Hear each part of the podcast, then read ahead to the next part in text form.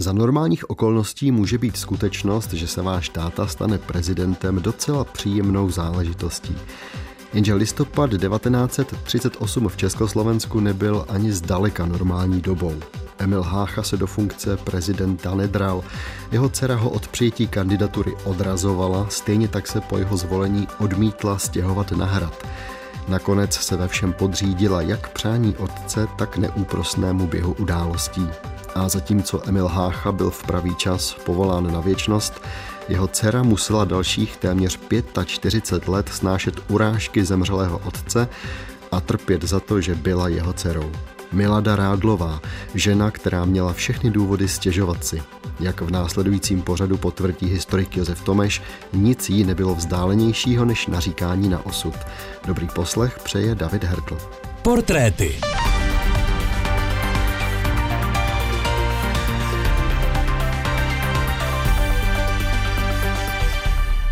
Příběh Milady Rádlové začíná v lednu 1903 úplně obyčejně. Jsou to šťastná léta pro její rodiče i pro celý svět.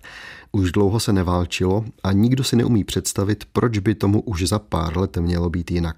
Slovo má Josef Tomeš. V té době byl její otec vysokým úředníkem Českého zemského výboru, což byl výkonný orgán Českého zemského sněmu. Měla velmi dobrou výchovu, ona vyrůstala v takovém velmi harmonickém, na výsost kulturním prostředí.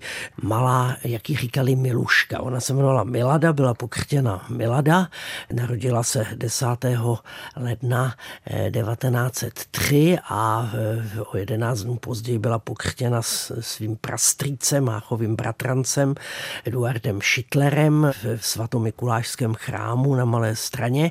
To rodinné prostředí bylo takové velmi kulturní, kultivované, společensky elitní v prostředí dobře situované pražské rodiny. Miluška Rádlová vyrůstala, bylo to dítě velmi živé, což se pak i projevilo v těch jejich sportovních zálibách. Háchovi byli velmi sportovně založená rodina. Později Miluška tak také se stala výbornou tenistkou, jezdila na koni, řídila auto, měla takový malý sportovní vůz. Ona měla nižší gymnázium, potom vystudovala obchodní akademii a působila jako bankovní úřednice. Byla jazykově vzdělaná, uměla výborně německy, anglicky, francouzsky a v roce 1927 se provdala za Háchova podřízeného z nejvyššího správního soudu. Doktor Emil Hácha v té době byl prezidentem nejvyššího správního soudu.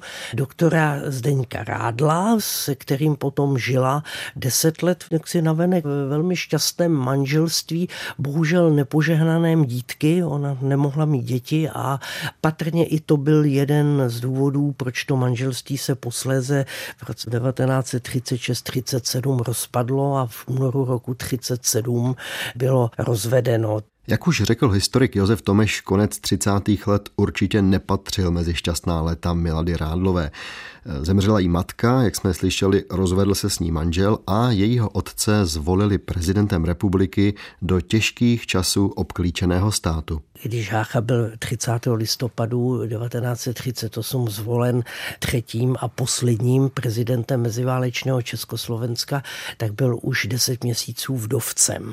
Jak známo, se té funkci bránil, nechtěl ji přijmout a jenom po velkém naléhání svých osobních přátel a konce pražského arcibiskupa kardinála Kašpara tuto funkci přijal jako určitou vlasteneckou i křesťanskou oběť, kterou potom opravdu až, řekl bych, do toho hořkého konce vysoce naplnil.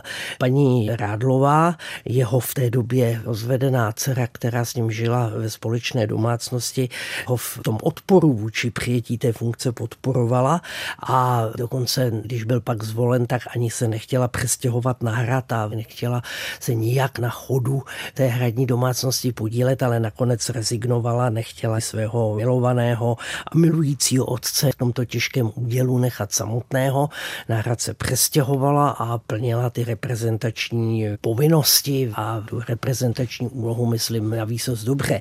Patřila těm největším oporám, čím dál tím více nemocného prezidenta Háchy a zařizovala řadu intervencí za lidi zatčené, za lidi, kterým hrozil trest smrti nebo těžká smrt v koncentračním táboře a byla v tom v řadě směrů úspěšná.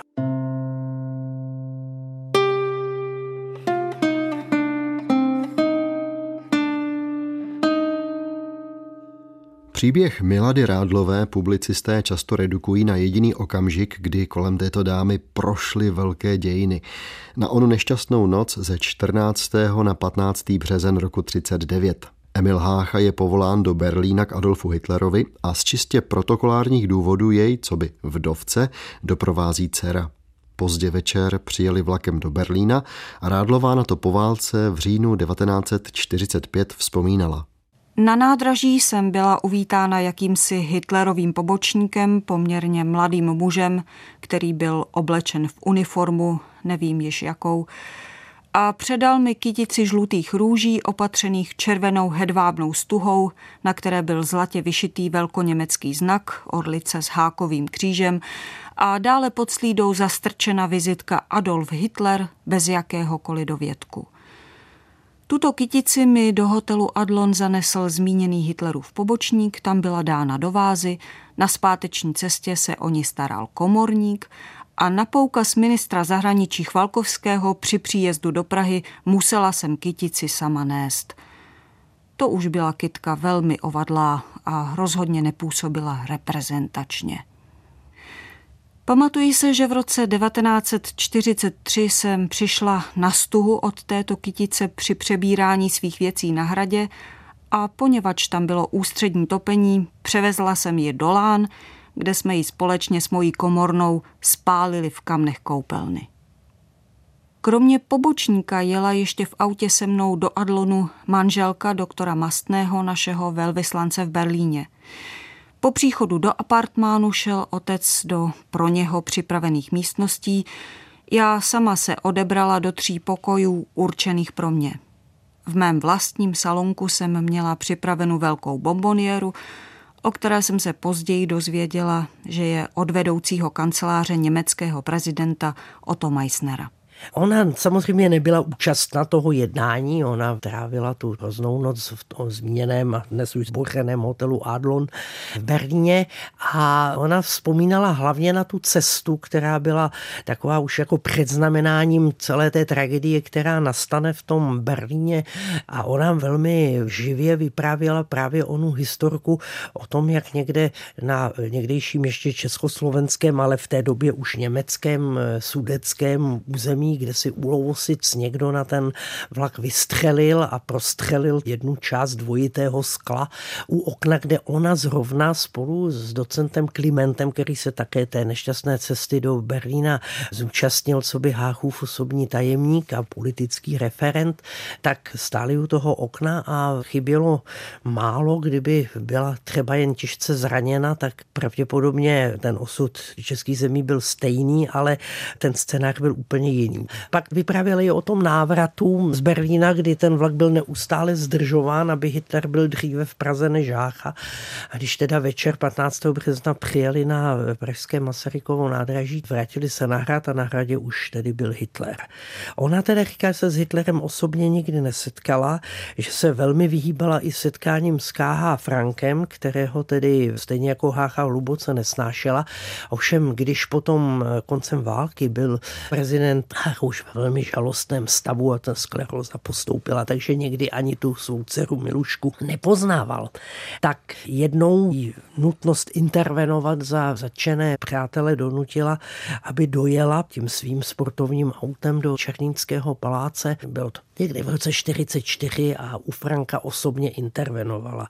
A dosáhla úspěchu. Frank prý sice ironicky poznamenal, ach so, Frau Rádl, macht die politik, ale vyhovělý.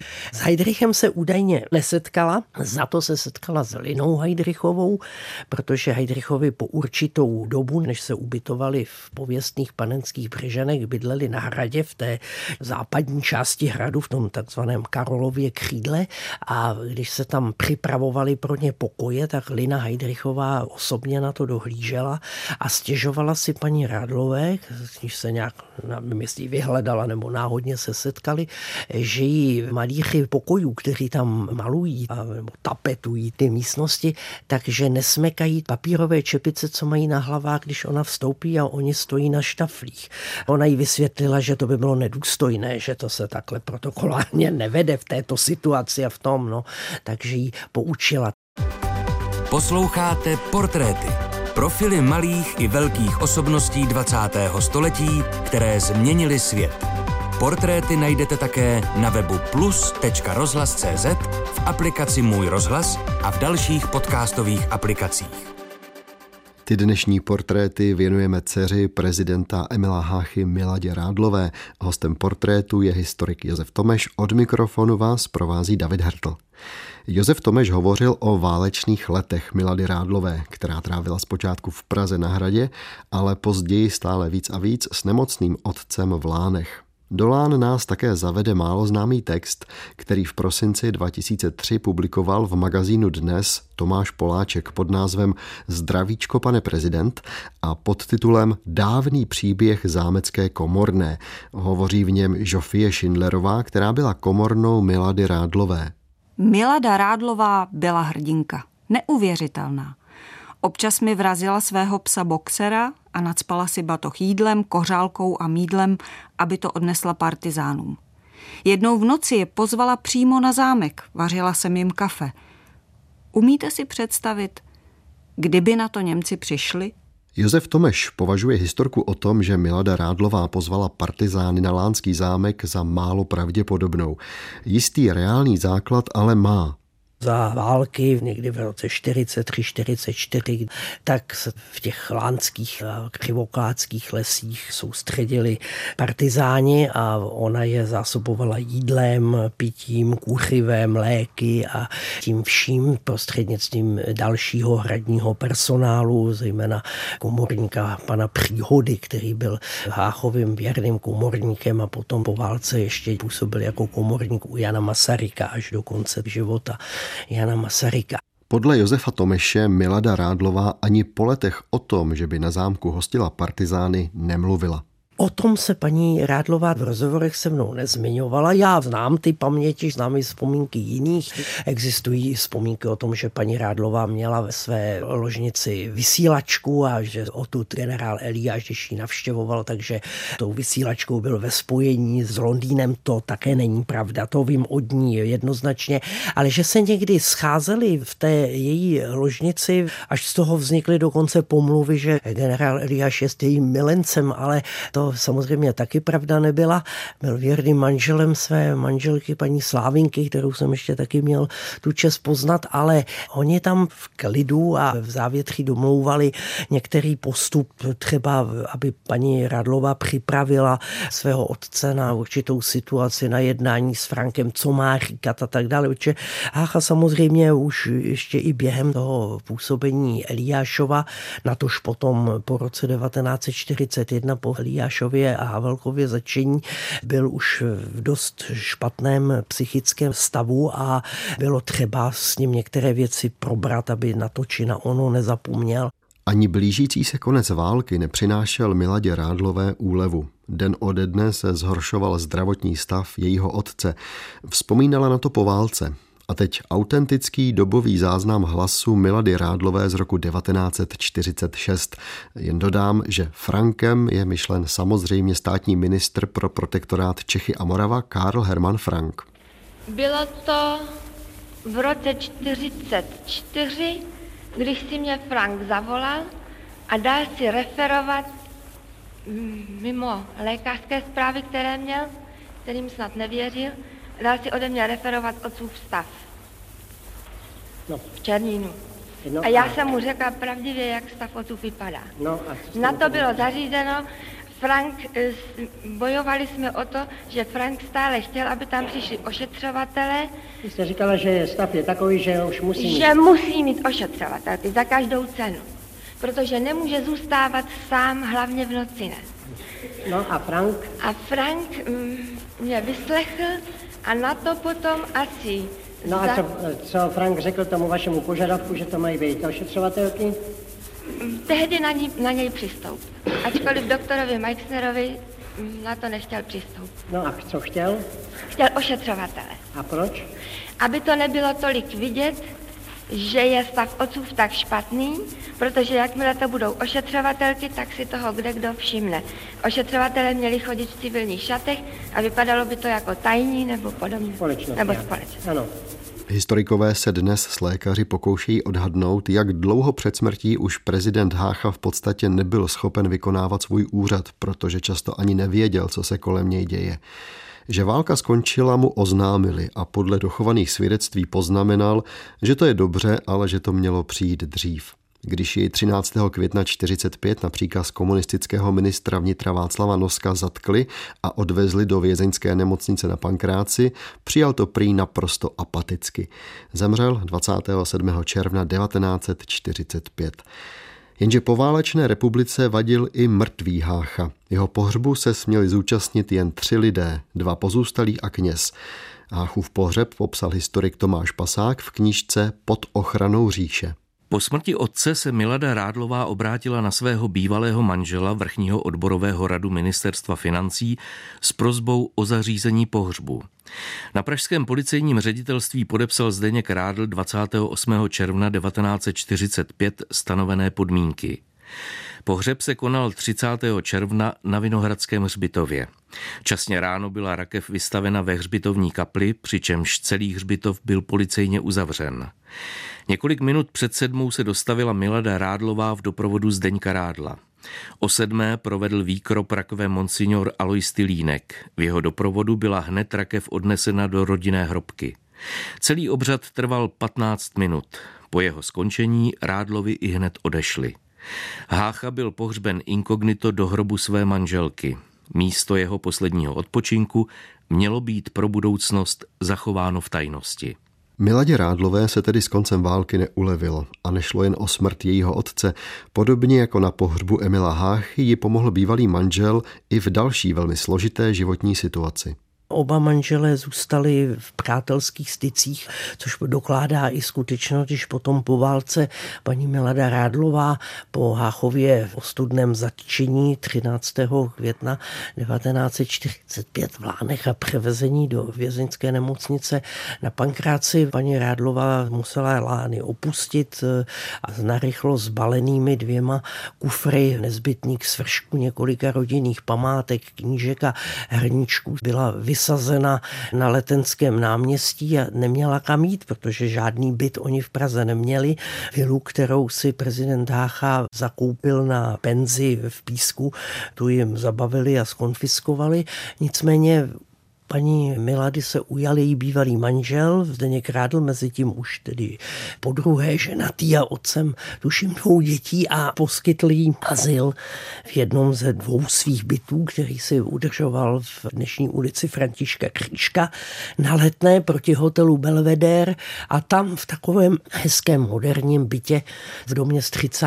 let pak paní Milada žila až do konce svých dnů, to znamená do roku 1908 87, kdy pak ty poslední dva roky svého života strávila v léčebně dlouhodobě nemocných. V tomto bytě v podstatě to byl dvoupokový byt, takové dnes bychom řekli dvougarzoniéra s malou kuchyní. Jsem ji také v 80. letech navštěvoval a byl jsem vždy udiven tím, jak tato dáma je přes všechny ty smutné časy a ústrky a, a ponižování, které se dostalo i jí, na to špak jejímu otci, jak je neobyčejně nad to povznesena, se vším vyrovnána byla to dáma se smyslem pro humor a byla to paní takové veselé přívětivé, optimistické letory a byla obklopená řadou přátel, nad, jak už řečeno, děti neměla, sourozence neměla. Jediný vlastně blízký její příbuzný byl její strýc Theodor, který byl taky bezdětný a zemřel v roce 1957. Její bývalý manžel, doktor Zdeněk Rádl, zemřel v roce 52, takže ona pak byla víceméně obklopená jenom osobními přáteli, kterých nebylo málo. Měla takovou blízkou duši a pečovatelku paní Drahušku Zerzánovou, která byla laborantkou Bohnické psychiatrické léčebny. Proto také, když pak stav paní Rádlové se velmi zhoršil a měla potíže se srdcem, rozedmu plic, tak ona ji umístila v této léčebně, ovšem jako dlouhodobě nemocnou a starala se i tam o ní vzorně.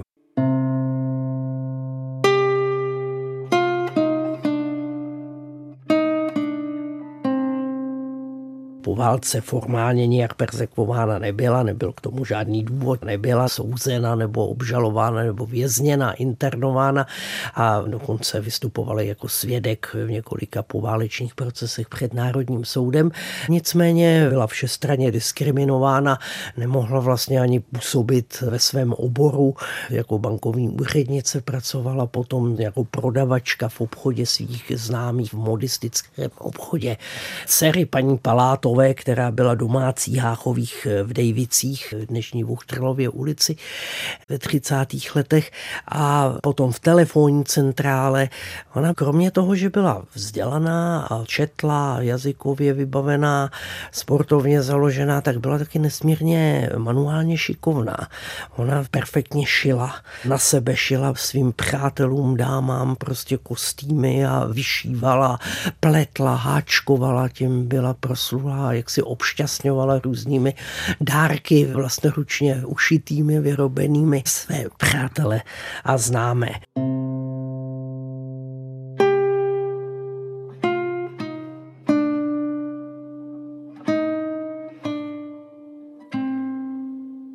Nikdy si nestěžovala, že by ji někdo sledoval nebo nějakým způsobem předvolával někam a tak dále. Myslím si, že tomu režimu už přímo ona nevadila.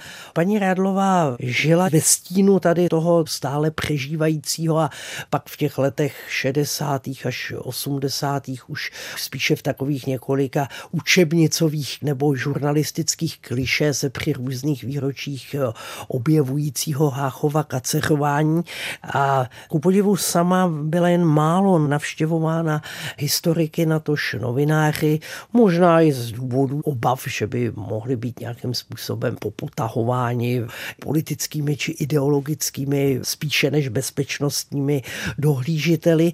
Nicméně několik rozhovorů poskytla v 68. roce tisku, třeba v týdenníku Hlas revoluce. Pokud vím, tak se sešla v 60. letech s historikem profesorem Robertem Kvačkem, mým vzácným učitelem. Sešla se opakovaně s Tomášem Pasákem, který byl takovým soustavným historiografem protektorátních oficiálních struktur a jejich činnosti. Jinak paní Rádlová přijímala některé své přátele i z doby okupace a že ji navštěvovali doktor Škarvan, někdejší tajemník prezidenta Háky. Předtím prezidenta Masaryka z doby už tedy Masaryka jako emeritního prezidenta, abdikovavšího prezidenta a pak i tajemník prezidenta Beneše, který mimo jiné také pravidelně navštěvoval v těch dobách let 50. až 80. paní Hanu Benešovou, tedy v jejím případě až 70. většinou umřel v roce 74 paní Rádlová vlastně prožila ještě celé to normalizační období a umřela v úsvitu nové éry 19. prosince 1989 a pohřeb v pražském krematoriu měla 29. prosince 1989 vlastně v den volby Václava Havla prezidentem republiky. Ta její urna je umístěna stejně tak jako urna jejího strýce Teodora Háchy v rodinné hrobce na Vinohradském hřbitově, kde je pochován také prezident Hácha a jeho matka a jeho manželka, tedy matka paní Milušky Rádlové. Tak to byly dnešní portréty, hovořil historik Josef Tomeš, ukázky přečetli Vladimíra Bezdíčková a Libor Vacek. Technicky spolupracovali mistři zvuku Petr Janečka, Lenka Čurdová, Ivana Možná a Ladislav Čurda a loučí se i David Hertl s přáním dobrého poslechu dalších pořadů Českého rozhlasu Plus.